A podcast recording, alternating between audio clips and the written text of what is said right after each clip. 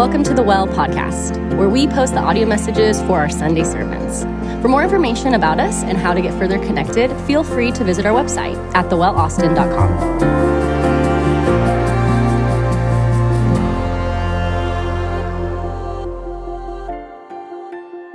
Good morning, y'all. Yeah, how you doing? Good. Uh, well, I'm really happy that you're here today. My name is Brylan. I'm a covenant member here, and I'm currently serving in kids. And today I'm going to read the scriptures for us. So if you want to turn with me to John 20, uh, verses 24 through 29. Now, Thomas, one of the twelve, called the twin, was not with them when Jesus came. So the other disciples told him, We have seen the Lord. But he said to them, Unless I see in his hands the mark of the nails, and place my finger into the mark of the nails, and place my hand into his side, I will never believe. Eight days later, his disciples were inside again, and Thomas was with them. Although the doors were locked, Jesus came and stood among them and said, Peace be with you. Then he said to Thomas, Put your finger here and see my hands, and put out your hand and place it in my side. Do not disbelieve, but believe. Thomas answered him, My Lord and my God. Jesus said to them, Have you believed because you have seen me? Blessed are those who have not seen me and yet have believed. This is the word of the Lord. All right, good morning, church family. How are we? Good. Happy Easter Sunday. He is risen. All right, Christianity doesn't have many cult-like sounding chants like Texas A&M, but that is one of them. All right. Um, so, hey, it is good to be with you all this morning. Uh, I love Easter Sunday. I love Resurrection Sunday uh, for so many different reasons, but really because we get to specifically focus on the reality of our faith and be intentional to meditate on the things of Christ in that way. And we believe that there is a God that loved us so much that he sent his son and that Christ Jesus, God's Son, lived a life that we could not live, and by doing so, fulfilled the perfect law of God. And He died on a cross in our place, showing us the death that you and I deserved. And that if we believe in him, then by faith, God counts our trespasses against Christ. The sin, the thing that separated us from God, gets placed onto Jesus. And in return, we get Jesus' righteousness, the perfection of his fulfillment of the law. We get his love and his peace, that the things that were designed only for Christ alone are now ours by faith. And honestly, that's a crazy message when you think about it. Like, it's provocative in many different ways because no other religion, no other philosophy has the strong laying down their life for the weak and not just laying it down in a volunteer sense, but literally becoming weak on our behalf. No other God has died for humanity. This is actually not just wild to believe, it's actually really hard to believe. And can we be real with each other from the jump this morning? Many of us, I think, don't actually believe that. Like, even if it kind of makes sense in our minds, maybe we even respect some of the tenets of Christianity. Maybe we would even say that we are Christians. Maybe we are indeed Christians, following the resurrected Jesus, yet our lives are not fully surrendered to God. It has not moved us in such a way where we receive the power or the blessing or the joy or the conviction of the resurrection. We live our life understanding this truth, but maybe not fully believing this truth.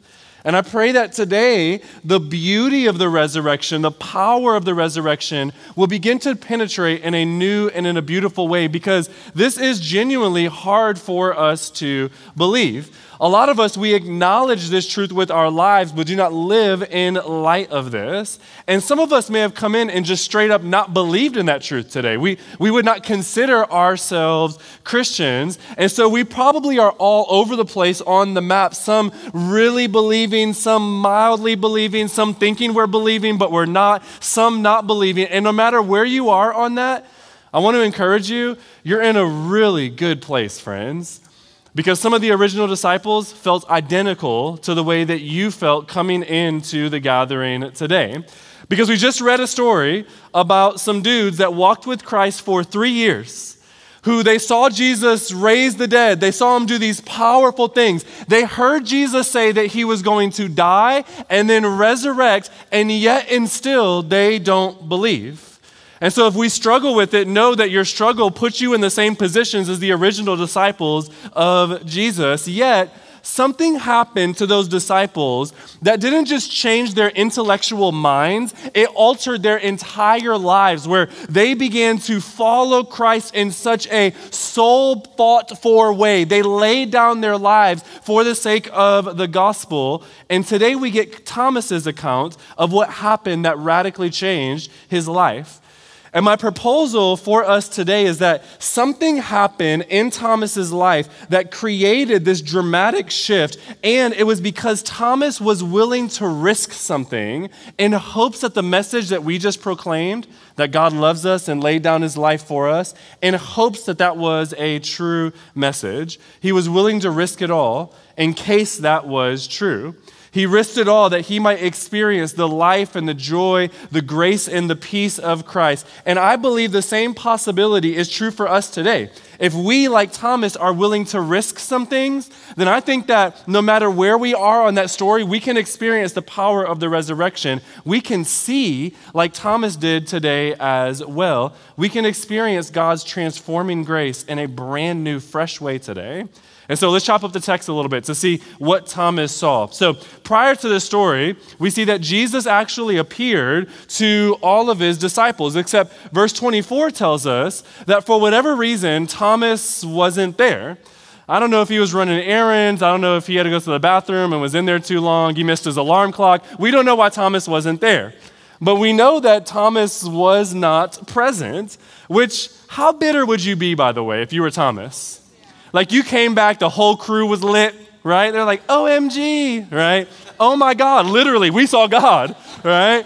Like I'd be like, you couldn't wait till I showed up, Lord? Like, come on now, okay? And so the disciples are like, hey, we saw the Lord. And they were convinced of this reality. Notice that it wasn't just one of them that saw the Lord, but maybe he didn't. Maybe he was so filled with grief that he was creating some hallucinations. Like at least 10 of them saw the Lord. And notice that it doesn't say, hey, hey, like we think that we've seen Jesus. They were fully convinced that they had seen the resurrected Christ. In fact, so convinced were they that 10 of the original 11 disciples would end up dying for their faith. And so they didn't just kind of think they saw Christ. Something happened that radically changed their lives to where all of these dudes are either wild and crazy or they're willing to lay down their life because they believe in what they saw. They saw Jesus. Notice here that Thomas's faith actually began with this invitation from the disciples. And even some of us may be in here this Easter morning because people around us are convinced that they have seen Jesus and they want you to experience that joy as well. Faith always begins by inviting. And Jesus is often that initial inviter in our hearts if we would listen to his call in our lives. And so Thomas is being invited in by the disciples. We have seen Jesus, something happened, it changed their life. But Thomas was like, yeah, no, that ain't good enough for me. Right? Like, like look at the repetition in the text here. He says, I want to see his hands. No, skip that. I want to touch where his hands were. And I want to touch where they pierced him in the side and killed Jesus. I want to touch that spot. And unless I am able to do that, I will never believe he says. Like you could tell Thomas was that dude who'd just be doing the most at parties. He was extra, right?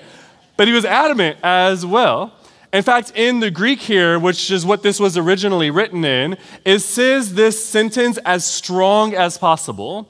That word never believed in the Greek is actually no, not ever, never will I have faith. I think that very few of us have ever gotten to that point with God so hurt by what has happened in our lives that we're convinced that we will never follow Jesus.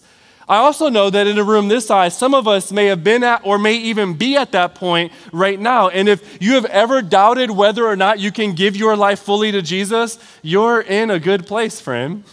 So was one of the first missionaries, Thomas. He was assured that he could never believe. And I think that the rest of us, though we may not have said that out loud, we have not proclaimed that with as much ferocity as what Thomas is proclaiming here. There's still a lot more Thomas in our hearts than we would like to believe. We have Thomas that creeps in our hearts that says, I don't know if I can give everything, like everything that I have to this resurrected Savior, unless he does this in my life. And so Thomas was adamant that he would never believe. And why? Why was he so adamant? Well, he was really disappointed in God. That's why he couldn't believe like this, because God didn't show up for Thomas in the way that Thomas desired God to show up for him in those ways. He had failed Thomas, or so Thomas had thought. He was disappointed with God in these different ways. And unless God came through on that disappointment, then Thomas said, I cannot believe. And I think that many of us, either actively or maybe even passively, even for those of us who would say that we are Christians, we have felt this way or currently feel this way with God, disappointed that God is not who we kind of thought He would be. He hasn't revealed himself. He hasn't delivered us. He hasn't provided for us in the ways that we desire. There's more Thomas in our heart than we would tend to believe. Most of us just aren't bold enough to say it like he did. And yet it's sitting in there. We're disappointed in God in different ways. And so we end up then living for ourselves instead of for Christ. But Thomas here is assured, I will never believe. He's disappointed in God. And then it says that eight days passed from that first sight of God, which pause on that thought of eight days for a second. Eight days is a really long time for somebody that you have dedicated your entire life to follow. Like you lost your job, you gave up everything, you were willing to follow this man, and then Jesus waited eight days. Like it's a long time, uh, particularly considering the fact that Jesus could have showed up in verse 25 right when Thomas confessed his doubt right? Like as soon as Thomas said, I won't believe unless Jesus showed up, Jesus could have been like, What up, cuz? Here I am, touch my hands, right? That's what I would have been like. I'd have been like, Are you doubting me? Pow, pow, right?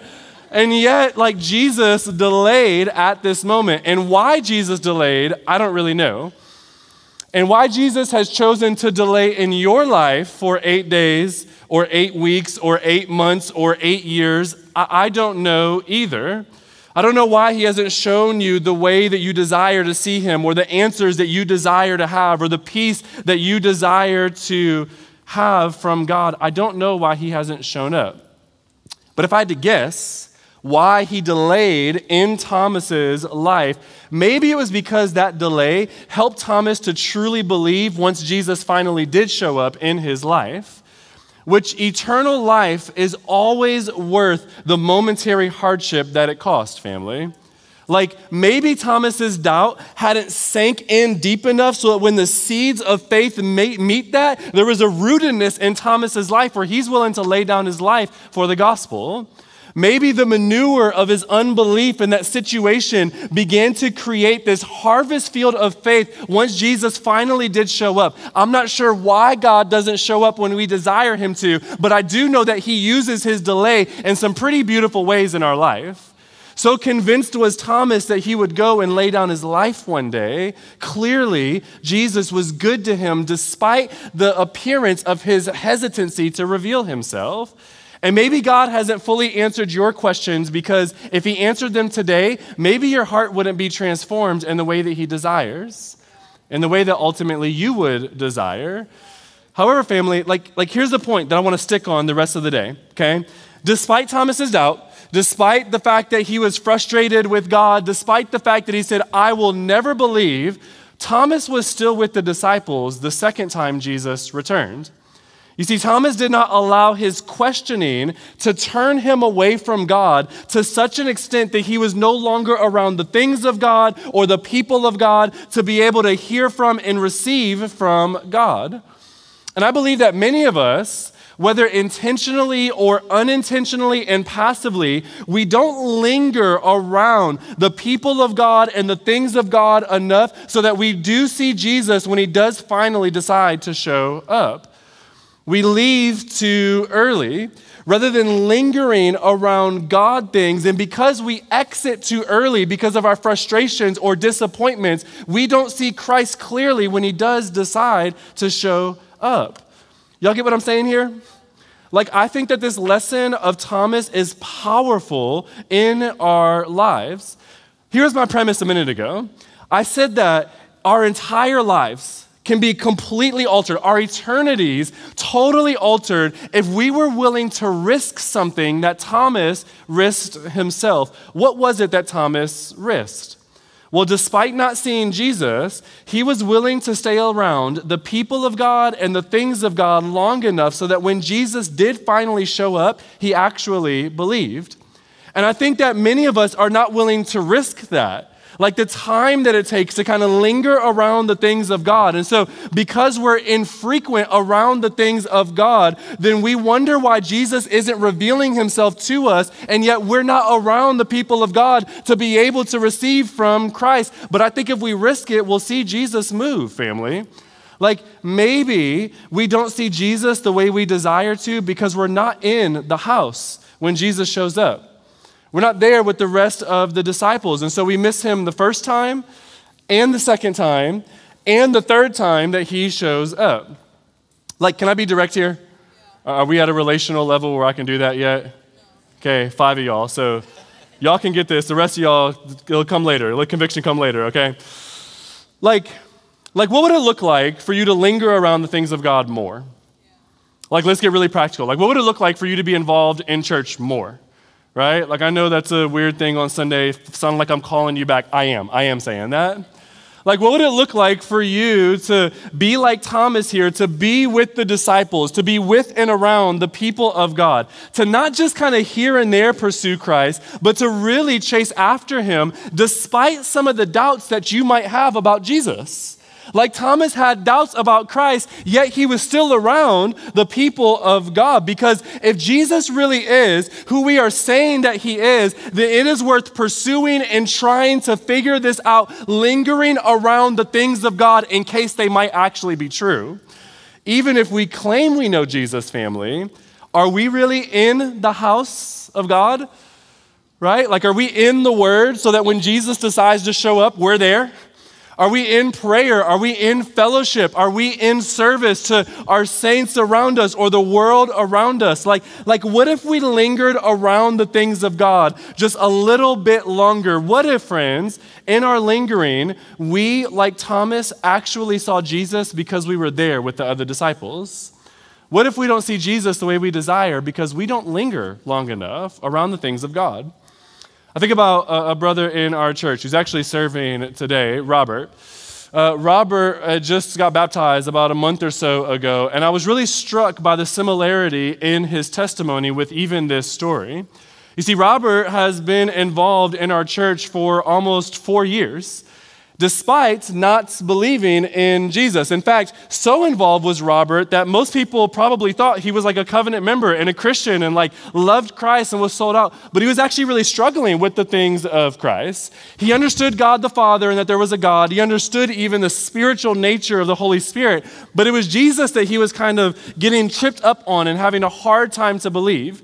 And as he shared his story, it just struck me that, man, Robert has been hanging around right? Like, like lingering around for four years. And then all of a sudden, Jesus showed up in a powerful way. I won't share his full story. You can go back and listen to it if you want. But it was wild because Jesus showed up to him at a time that it was least expecting. All of a sudden, he showed up, met this man in the shower, and showed up in his house. But Robert had been lingering around the things of God so that when Jesus finally did show up, he was ready to receive him. And I think that many of us, right, like, like we're not lingering enough to be able to, like Robert or like the disciples and Thomas here, be able to receive Jesus when he finally does reveal himself. And listen, y'all, like Robert and like this disciple here, we can linger without having everything figured out. In fact, this text makes it really clear that they don't have almost anything figured out at this point. Like the scripture goes on to say that Thomas was now here the second time, but it says that the doors were locked. Okay? Now, why does the Bible give us this kind of physical description here at this moment? Why highlight that detail? Well, one reason is to show us that these are not the bold disciples that we're about to meet in the next book, in the book of Acts. They have not been so transformed by the resurrected Christ that they're willing to lay down their life at this moment. They were still terrified that they were also about to get killed, like the person who they thought was the Messiah just got killed. They did not understand the reality of Christ just yet. And so, even though they had literally seen him resurrect, they still had not had this transforming faith that would ready them to lay down their lives as well. Eventually, though, all of the disciples would linger around God and the things of God long enough to where they would be transformed into people ready to lay down their life for the sake of the gospel. At this moment, though, they're still scared that they're going to get arrested and killed.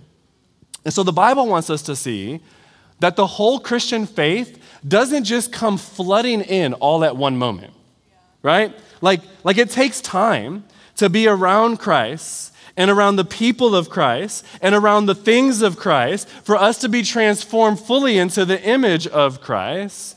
It wants to show us that you don't got to have it all figured out, y'all. Even if you proclaim faith, you may not be fully transformed. That's okay. Christ is going to keep showing up and keep changing you as long as you keep showing up as well, right? But there's a second reason why it tells us that the doors were locked. It doesn't just want us to see their, their lack of boldness here. Throughout the Bible, specifically in the books of Genesis, Exodus, and the Gospel of John, which is where we are this morning, the Bible will show a physical reality to highlight a spiritual truth. And so it'll say something like, it was dark. But it's not just telling you the time of the day. It was saying, hey, in Nicodemus's soul in John chapter 3, it was dark. He could not see the reality of Christ. It will show the physical to highlight a spiritual. And so that same truth is applied here as well. You see, the hearts of the disciples, specifically the heart of Thomas, it was still locked. He could not see. Remember, Thomas just a week earlier said, I will never believe. That sounds like a locked door to me. Deadbolt, door handle, keychain locked, like he in the hood, right? like it sounds like Thomas is like, I will never, like I am fully convinced of this. And then all of a sudden, Jesus just shows up, it says. Literally just randomly shows up in the room, right? Like I don't know if homie teleported in or levitated in or just walked through the walls. I think he teleported because I think we'll be able to teleport in heaven. But that's another sermon for another time, all right? But look, right? Like, like Jesus, he not just showed up physically. Remember, it's physical truth to highlight a spiritual reality. So, yes, Jesus literally showed up physically, but he also randomly showed up in the room spiritually as well. Because even though Thomas had a completely locked heart, Jesus knew how to walk right through that door and meet him exactly where he was and gives him exactly what he needs. Notice the physical reality. It says the disciples are scared, so the doors are locked. And what does Jesus come in and say? Peace be with you. He meets their physical fear with a physical offering of peace. But think about this in a spiritual sense, right? Like Thomas had these spiritually locked doors, and then look at Jesus. Although he was not present when Thomas said this, he responded to Thomas with the exact words that Thomas said was the reason that he would never, no, not ever believe in Jesus. Jesus knew that Thomas's doors were locked, and he knew how to walk right through those doors and interact with him anyway. And I fully believe with everything in my heart that some of us in here today didn't even realize that we were walking into this gathering with a heart locked towards Jesus, but I also believe that Jesus knows how to walk right through that locked door and give you what you need as well, family. I think that Jesus wants to meet us in a physical sense, yes, but in a spiritual sense as well. Like, there are so many beautiful truths about this text, okay, but I want to highlight one of them, the biggest one that stands out to me in this whole chapter. Like, Jesus could have come in hot with Thomas, couldn't he have? Right? Like, like, like with a strong rebuke. Like, Thomas, didn't I tell you that I would rise again? With your sorry tale, right? That's what I would have been like. Like, like Thomas in John chapter 14 said, Jesus, we don't understand what's happening. He said, I'm going to die and resurrect. Like he said that to Thomas's question, and now here's Thomas doubting. Jesus could have come in with a strong rebuke and said, I already told you what I was going to do. But Jesus doesn't come in with a rebuke. He comes in with the exact hangup that Thomas had and says, Don't disbelieve, believe. Y'all, come on the graciousness of God here to rather than rebuke him for his unbelief, despite the fact that he had spent three years with the Savior of the world, he does not rebuke, but he blesses. Meaning, I believe that in your heart as well, God is not looking to rebuke you, but rather to bring you and say, Don't disbelieve, believe. The thing that you're struggling with, I want to meet there exactly. I want to be there exactly with, with what is going on in your heart. I want to interact with that very thing. Jesus does not rebuke him, he invites him, and I think he's doing the same thing with us, family. And Jesus, even if you've disrespected him, with your words and with your actions, even if you've been so bold to say, I will never believe in this God, Jesus wants to show up anyway. Such is the grace of our God. You see, Jesus invites you to touch his scars as well.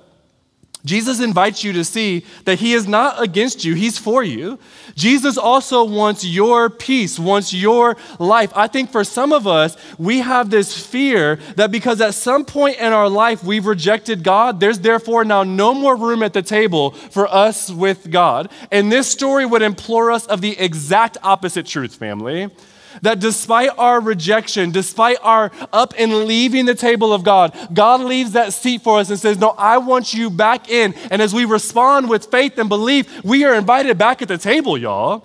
We could come back into the family of God. The gospel tells us that Jesus would come with such humility that he would die on the cross for us while we were in sin and while we were enemies of God. And so, if Jesus is willing to die for us, won't he also restore us when we reject him again?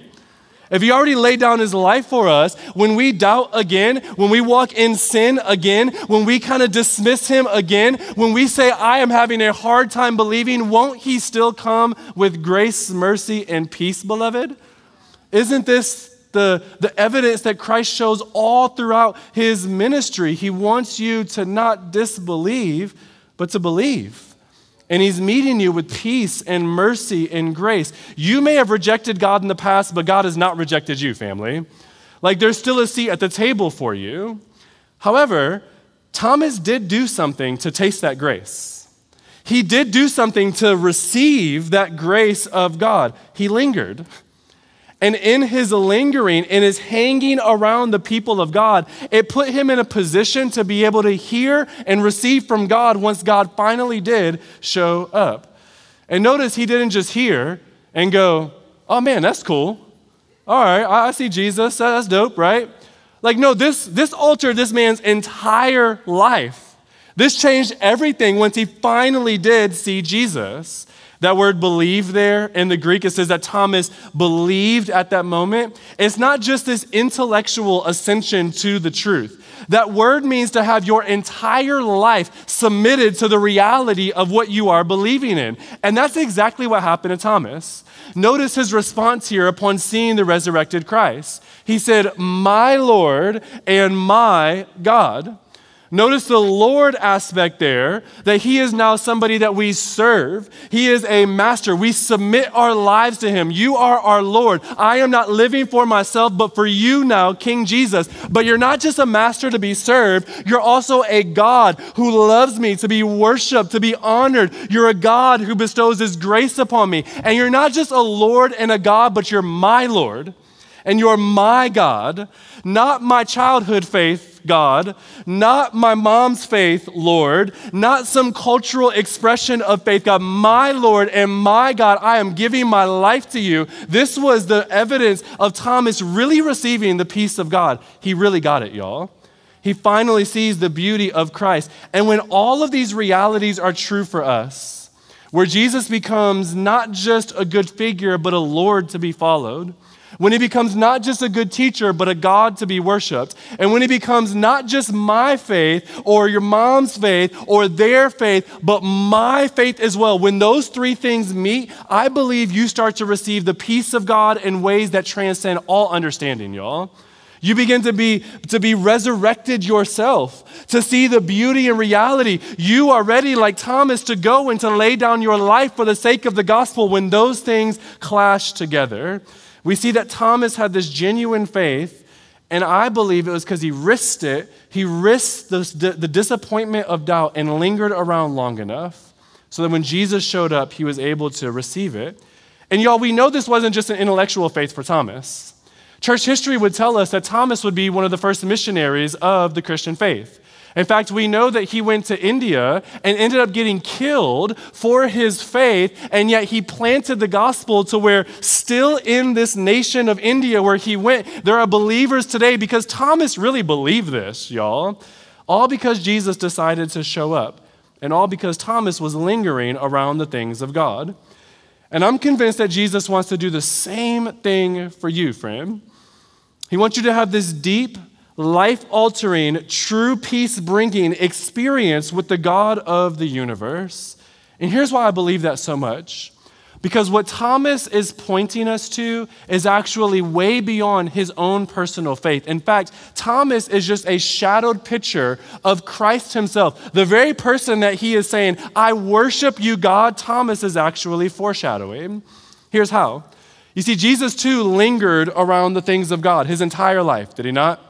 Jesus was around the disciples. He was always in the house with the disciples. He was always in the presence of God. He was always lingering around the things of God. But even upon that cross, Jesus still lingered. He waited.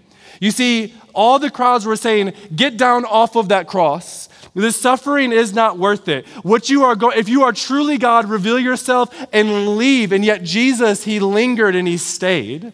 And because Jesus stayed, you and I, who now believe in that cross of Christ, we can have life everlasting. But here's the even more wild truth. It's not just that Jesus lingered while on that cross, but Jesus also made this profession of faith on the cross. You see, Thomas here says, My God. And on the cross of Christ, Matthew 26 would tell us that Jesus also cried out, My God. But there's a big difference between Thomas and Jesus. You see, Thomas, when he cried out, My God, Jesus gave himself to Thomas. Thomas had faith. Thomas could be assured that he would be resurrected. Thomas was able to receive the peace of God. Why? Because when Jesus cried out, My God, on that cross, he did not receive the peace of God, he received God's wrath. God's separation, a distance from God. Why did Jesus receive that when he cried out? Well, because that's what you and I deserve, family. Because of our sin against God, because we have, like Thomas said, I don't really want nothing to do with you. We deserve separation from God. And yet, Jesus cried out, My God, and was separated so that when you and I cry out, My God, we can know that we will never be separated but have life everlasting, family.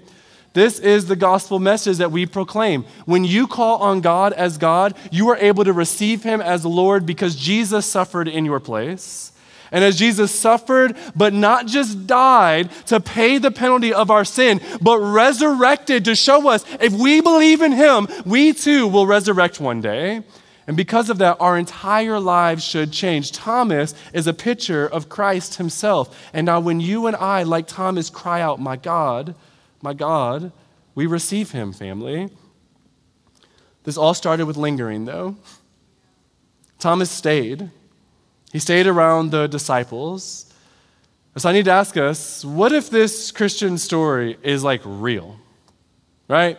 Like not like intellectually, not like, oh man, it's a really good like message. Oh man, it's really inspiring. Like, like what if it's real, y'all? Like, shouldn't that begin to change everything about our lives?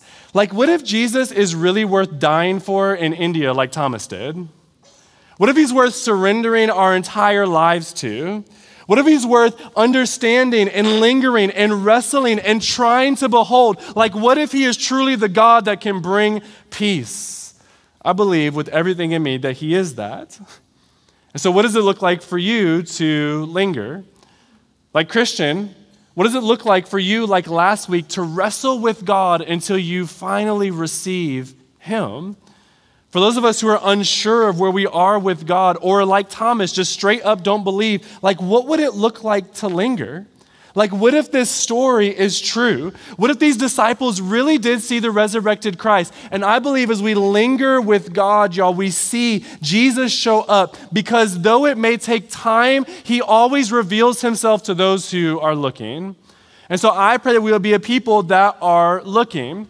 And I pray that we wouldn't have to ask the question, hey, what if? That we would be fully convinced in our heart this is a real message, that you cannot find Jesus' bones in anybody on earth because Jesus resurrected and is currently sitting on the throne of heaven and will return, family.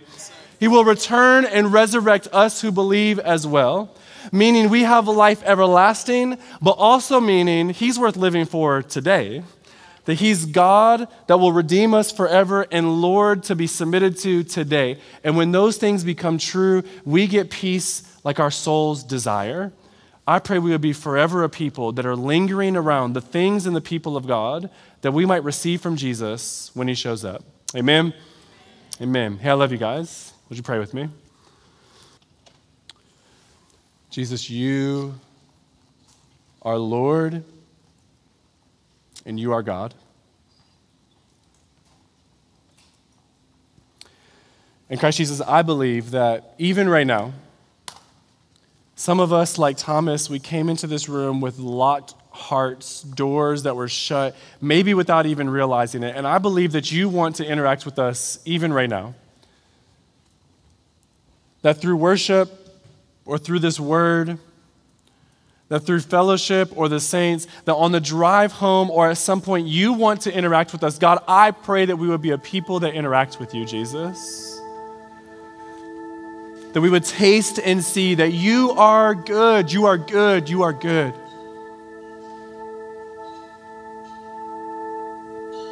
God, I pray that we would know that you are not a God who will meet us with shame, with guilt, with condemnation for our rejection or our, our hesitancies with you or our doubt of you, you will show up and say, Hey, that thing you doubted, let me show you this as well. Don't disbelieve, but believe. You're God that desires faith from us.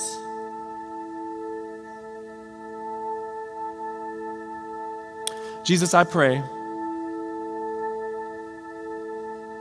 for everyone that is in here this morning that maybe, like Thomas, has a locked heart in different ways.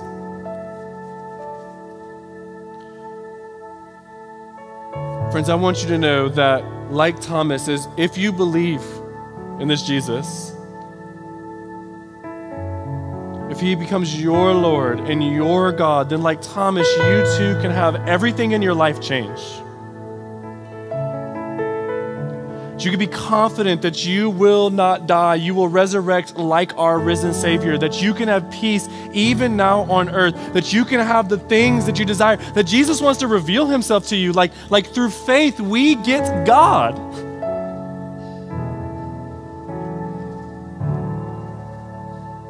Through faith.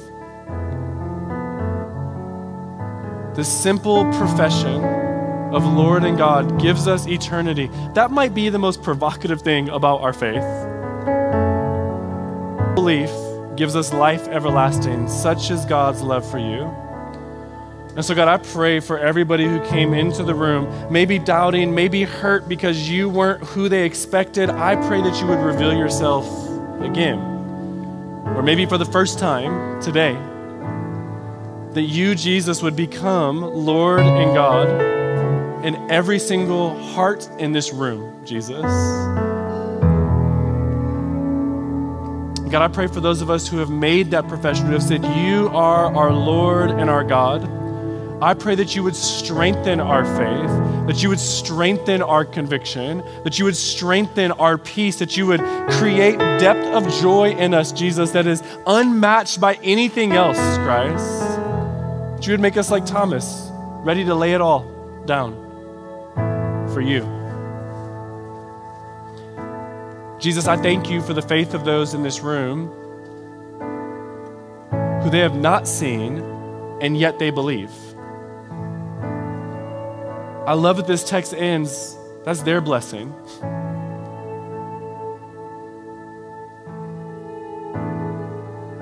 I pray they would receive that even today. That despite you not showing up in this situation, they still chose to believe. I pray they would see that you are well pleased with that, Father.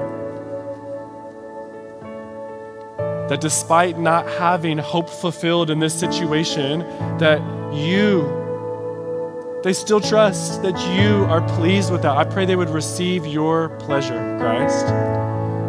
That as they endured through hardship,